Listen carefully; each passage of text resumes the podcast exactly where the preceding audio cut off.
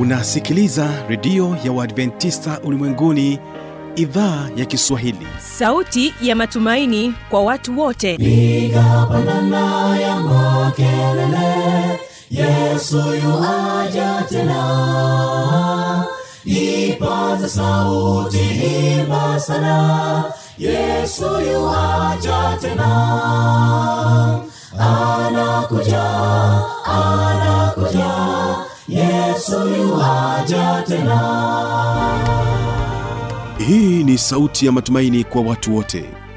Inayokujia kupitia redio ya Waadventista ulimwenguni awr toka kila kona ya dunia tunasikia vita njaa maafa. Hivyo washiria marejeo ya mwokozi. Piga panda ewe mlinzi yesu yuwaja tena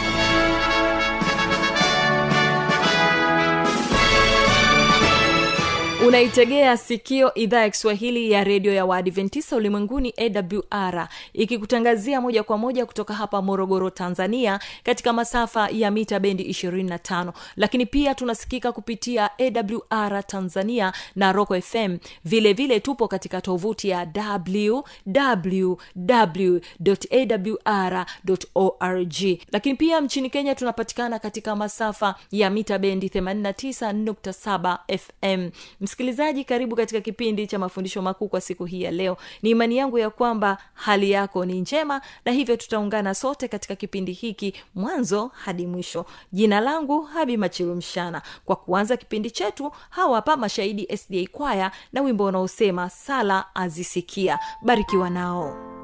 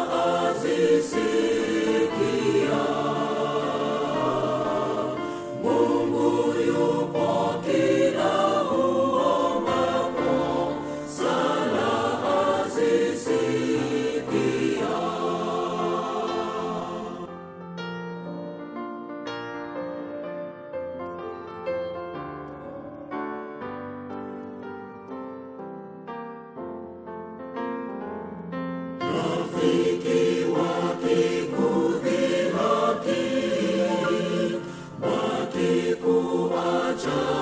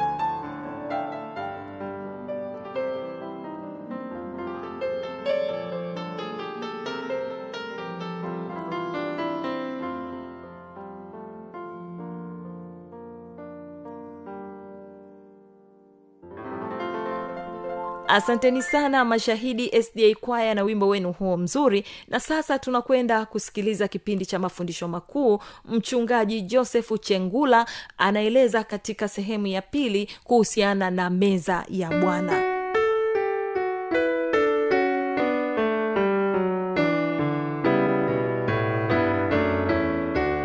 Lakini tunapooshana miguu tunaonyesha ishara ya kutumikiana kwa upendo kutumikiana kwa upendo. Ndio maana kila mmoja anamwosha miguu mwingine na yeye anamwosha mwenzake miguu.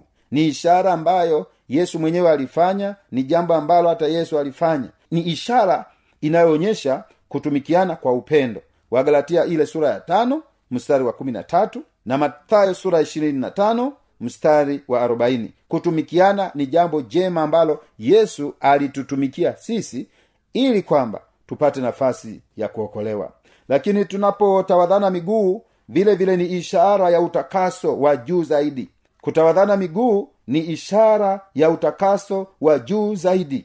Ndiyo maana yesu alisema aliyekwisha kuoga hana haja ila ya kutawadha miguu bali yu safi mwili. Lakini yesu akasema lakini si nyote ambao mmekuwa safi kwa sababu alitambua katikati ya wanafunzi wa yesu kuna mmoja atamsaliti ambaye ndiye yuda.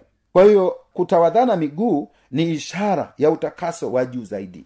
Ndio maana yesu alifanya hiyo huduma na akasema fanyeni hivi kwa ukumbusho wangu kwa kunikumbuka mimi. Lakini kutawadhana miguu katika sehemu hii ya utakaso dhambi zao zilioshwa kwa njia ya ubatizo. Yaani tunaashiria kwamba dhambi zetu zilioshwa kwa njia ya ubatizo na hii meza ya bwana ni kama ubatizo mdogo ni kama ubatizo mdogo. Tunaposhiriki tunatakaswa. Ndani yetu tunaendelea kutakaswa kwa uwezo na nguvu ya mungu katika maisha yetu ya kila siku. Kwa huduma hii ni ya muhimu sana katika maisha yetu sisi wanadamu kwa sababu yesu aliifanya na akaagiza wale wanaomwamini yesu kama bwana na mwokozi wao na wenyewe waweze kushiriki huduma hii ya meza ya bwana. Lakini pia tunapotawadhana miguu inaonyesha ushirika na msamaha. Inaonyesha ushirika na msamaha. Yesu alisema imewapasa vivyo hivyo kutawadhana miguu ninyi kwa ninyi katika yohana ile sura ya kumi na tatu mstari wa kumi na nne. Yesu mwenyewe aliagiza imewapasa vivyo hivyo kutawadhana miguu ninyi kwa ninyi. Je meza ya bwana inapofanyika unatawadhana miguu? Mnatawadhana miguu mpendo wa msikilizaji? Na kama kutawadhana miguu katika huduma hii ya meza ya bwana au ushirika mtakatifu hakupo basi hiyo huduma inafanyika tofauti na mungu alivyoagiza. Na hivyo nakukaribisha uende ukaangalie huduma hii ya meza ya bwana inavyofanyika katika kanisa la waadventista wa sabato. Na utabarikiwa sana kuona huduma hii jinsi inavyofanywa katika kanisa la waadventista wa sabato. Lakini tunapotawadhana miguu bado inaashiria eh, ni, ni ushirika ushirika na kristo pamoja na waumini. Yaani tunaposhiriki ile huduma ya meza ya bwana maana yake ni ishara inayoonyesha ushirika na kristo pamoja na wale waumini. Wanakuwa kitu kimoja. Ndio maana katika yohana ile sura ya kumi na tatu mstari wa kwanza yesu alisema nimewapa kielelezo ili kama mimi nilivyofanya nanyi vivyo hivyo. Kwa hiyo huduma hii ya meza ya bwana ni huduma ambayo mungu wa mbinguni anahitaji iweze kufanyika. Ifanyike kwa utaratibu kama yeye alivyoagiza iweze kufanyika kwa utaratibu. Ifanyike kwa kicho kwa sababu ni huduma takatifu sana. Tunaposoma katika kutoka sura ya kumi na mstari wa hadi wa kumi neno la mungu linasema na ile damu itakuwa ishara kwenu katika zile nyumba. Maana walikuwa naweka kwa taifa la israeli walikuwa naweka kwenye milango yao anaweka ishara ya damu kuonyesha kwamba huyu yuko salama. Na ile damu itakuwa ishara kwenu katika zile nyumba itakazokuwamo. Nami nitakapoiona ile damu nitapita juu yenu. Ndio maana tunasema over. Lisiwapate pigo lolote likawaharibu.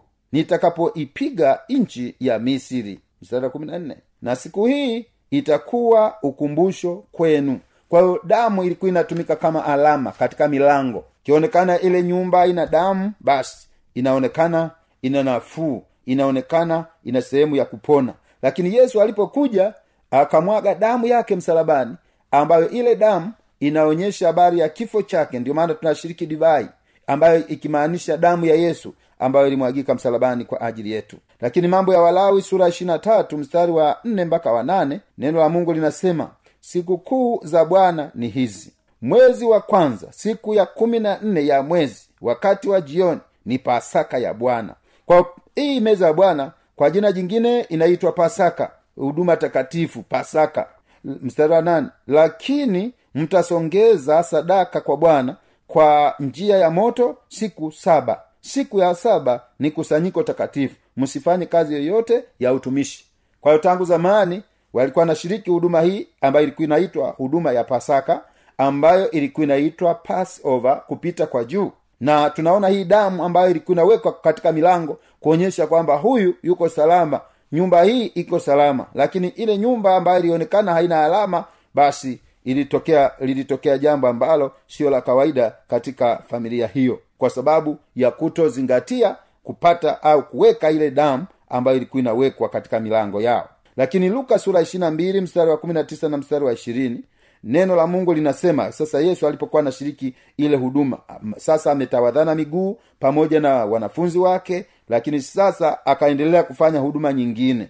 Katika luka sura ishirina mstari wa kumi na tisa na ishirini tunaona neno la mungu linasema akatwaa mkate huyu ni yesu akatwaa mkate akashukuru akaumega akawapa akisema huu ndiyo mwili wangu unaotolewa kwa ajili yenu fanyeni hivi kwa ukumbusho wangu. Mstari wa ishirini. Kikombe nacho vivyo hivyo baada ya kula akisema kikombe hiki ni agano jipya katika damu yangu inayomwagika kwa ajili yenu. Kwa hiyo yesu alipowatawadha miguu wanafunzi wake tunaona huduma akatoa mkate akaushu, akashukuru alafu akaumega alafu akawapa wanafunzi wake akisema huu ndiyo mwili wangu. Kwa ule mkate uliokuwa unatolewa yesu alitoa maana ya ule mkate unaotolewa kwamba ni mwili wake unaotolewa kwa ajili ya ulimwengu kwa ajili ya upatanisho kwa dhambi. Lakini anasema baada ya hapo akatoa kikombe nacho vivyo hivyo. Baada ya kula akasema kikombe hiki ni agano jipya katika damu yangu inayomwagika kwa ajili yenu. Kwa hiyo ile divai inawakilisha damu ya yesu mwenyewe. Na ule mkate unawakilisha mwili wa yesu mwenyewe ambao ulitolewa kwa ajili ya ukombozi wa mwanadamu katika mathayo sura ya ishirini na sita mstari wa ishirini na sita mpaka wa ishirini na tisa. Mathayo sura ishirini na sita mstari wa ishirina tisa ishirina sita hadi ishirina tisa neno la mungu linasema yesu alitwaa mkate akabariki akaumega akawapa wanafunzi wake akasema twaeni mule huu ndiyo mwili wangu akakitwaa kikombe akashukuru akawapa akisema nyweni nyote katika hiki mstari wa ishirina nane kwa maana hii ndiyo damu yangu ya agano imwagikayo kwa ajili ya wengi kwa ondoleo la dhambi. Kumbe mwili wa yesu ulitolewa kwa ajili ya ondoleo la dhambi ili mwanadamu apate nafasi ya msamaha wa dhambi katika maisha yake. Kwa hiyo yesu alipotoa mkate tunaona alibariki alafu alishukuru akaumega akawapa na wanafunzi wake. Wakati anawapa wanafunzi wake anawaambia huu mkate ni mwili wangu ambao utatolewa sadaka kwa ulimwengu ambao utatolewa kwa ajili ya wanadamu wote ili waweze kupata nafasi ya kukombolewa. Yohana sura tatu mstari wa tatu hadi wa tano. Nasema yesu hali akijua ya kuwa baba amempa vyote mkononi mwake na ya kuwa alitoka kwa mungu naye anakwenda kwa mungu. Mstari wa aliondoka chakulani akaweka kando mavazi yake akatwaa kitambaa akajifunga kiunoni. Kisha akatia maji katika bakuli akaanza kuwatawadha wanafunzi miguu na kuifuta kwa kile kitambaa alichojifunga. Kwa hiyo kutawadhana miguu yesu alifanya ile huduma akatawadha wanafunzi wake miguu alafu baada ya kuwatawadha akafuta kwa kitambaa miguu ya wanafunzi wake. Na hii inafundisha namna tunavyotakiwa kuhudumiana katika kanisa la leo. Kwa hiyo yesu alifanya huduma hii na huduma hii yesu alisema nimewapa kielelezo. Je huduma ya meza unayoshiriki ina huduma ya kutawadhana miguu kama yesu alivyofanya? Ukiona huduma ya kutawadhana miguu haipo basi hiyo ni sehemu ya kuonyesha kwamba tunafanya vinginevyo tofauti na yesu alivyotuagiza. Yohana sura mstari wa saba na wanane na neno la mungu linasema yesu akajibu akamwambia nifanyalo wewe hujui sasa lakini utalifahamu baadaye petro akamwambia wewe hutanitawadha miguu kamwe? Yesu akamwambia kama nisipokutawadha huna shirika nami. Kwa kuwa nimewapa kielelezo ili kama mimi nilivyowatendea nanyi mtende vivyo hivyo. Petro alitaka kukataa. Yesu anaposema njoni kutawadha miguu lakini yesu akamwambia inatakiwa ukubali inabidi ukubali. Kama hukubali huna shirika nami. Kwa hiyo wale wanaoshiriki huduma ya meza ya bwana wanaendelea kushiriki pamoja na yesu. Ndiyo fundisho la yesu alilosema kwa wanafunzi wake. Lakini tunaposoma katika wakorinto wa kwanza sura ya kumi na moja wakorinto wa kwanza sura ya kumi na moja mstari wa ishirina tatu hadi ishirina tano. Bwana yesu usiku ule alitolewa. Bwana yesu usiku ule aliyotolewa alitwaa mkate. Ishirina nne. Naye akiisha kushukuru akaumega akasema huu ndiyo mwili wangu ulio kwa ajili yenu. Fanyeni hivi kwa ukumbusho wangu. Baada ya kula akakitwaa kikombe akasema kikombe hiki ni agano jipya katika damu yangu. Fanyeni hivi kila munywapo. Fanyeni hivi kila munywapo. Yesu anaagiza watu afanye hivi kama yesu alivyokuwa anafanya. Kwa meza ya bwana inapaswa kufanywa kama yesu alivyofanya sio kama mtu tu anavyoona anataka afanye. Lakini hii wakorinto wa kwanza sura ya kumi na moja mstari wa ishirina saba hadi ishirina tisa maneno ya mungu yanasema basi kila aulaye mkate huu au kukinywea kikombe hicho cha bwana isivyostahili atakuwa amejipatia hatia ya mwili na damu ya bwana. Mstari wa ishirina nane lakini mtu ajihoji mwenyewe na hivyo aule mkate na kukinywea kikombe. Yesu ndio maana eh, ndio maana huduma hii ya meza ya bwana inatangazwa majuma mawili kabla ili watu wapate nafasi ya kujiandaa kwa sababu ya kwenda kushiriki huduma hiyo iliyo takatifu sana. Lakini wafilipi mbili mstari wa tatu na wanne neno la mungu nasema msitende neno lolote kwa kushindana wala kwa majivuno bali kwa unyenyekevu. Kila mtu na amhesabu mwenziwe kuwa bora kuliko nafsi yake. Ndio maana yesu alipo alipotamani kui, kuila hii pasaka au meza ya bwana pamoja na wanafunzi wake ni kuona wale wanafunzi wake walivyokuwa wanang'ang'aniana madaraka kwamba nani anayehesabiwa kuwa mkubwa. Hilo yesu hakupendezwa nalo na ndio maana akaona ni vema kushiriki meza ya bwana pamoja na wanafunzi wake. Ile hali ya kutaka ukubwa ife kwa sababu ilikuwa siyo tabia nzuri. Warumi sura mstari wa kumi nasema kwa pendo la kwa pendo la udugu mpendane ninyi kwa ninyi. Kwa heshima mkiwatanguliza wenzenu. Yesu aliwatanguliza wanafunzi wake akawaosha miguu. Na hapa neno la mungu nasema mkiwatanguliza wenzenu mpe, pendo lenu la ndugu udugu lidumu pendane ninyi kwa ninyi na kuheshimiana ninyi kwa ninyi mkiwatanguliza wenzenu. Hiyo ndiyo tabia ya yesu aliyokuwa nayo. Lakini tunaposoma petro wa kwanza sura ya tano mstari wa sita na wa saba neno la mungu nasema basi nyenyekeeni chini ya mkono wa mungu ulio hodari ili awakweze kwa wakati wake. Kuoshana miguu ni ishara ya unyenyekevu kama yesu alivyonyenyekea. Kwa hiyo hapa yesu akasema nyenyekeeni chini ya mkono wa mungu ulio hodari ili awakweze kwa wakati wake msipozimia roho. Huo ni mpango mzuri ambao mungu alituonyesha, alituonyesha kupitia yesu kristo ambaye alishiriki huduma hii ya meza ya bwana pamoja na wanafunzi wake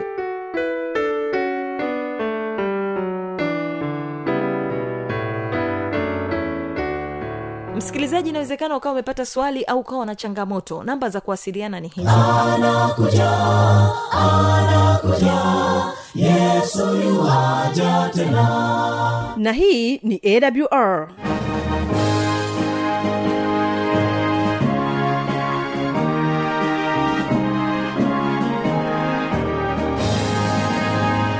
redio adventista ulimwenguni awr sanduku la posta 172 morogoro tanzania. Anwani ya barua pepe ni kiswahili at awr org.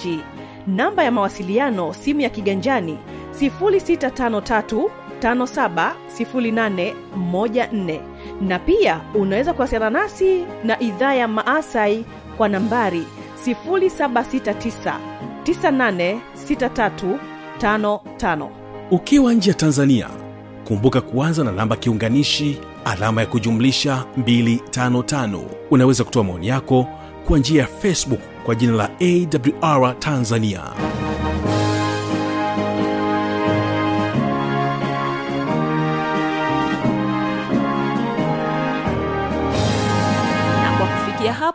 sina la ziada. Tumefika tamati ya kipindi hiki kwa siku hii ya leo. Mimi ambaye nimekuwa msimamizi wa matangazo haya jina langu habi machilu mshana. Nikutakia usikilizaji mwema wa vipindi vinavyoendelea. Ninapotoka studio ninakuacha nao mashahidi sda kwaya na wimbo unaosema asubuhi njema. Kesho kitakuwepo kipindi cha muziki na wanamuziki pamoja na kipindi cha maneno yaletayo faraja. Usipange kukosa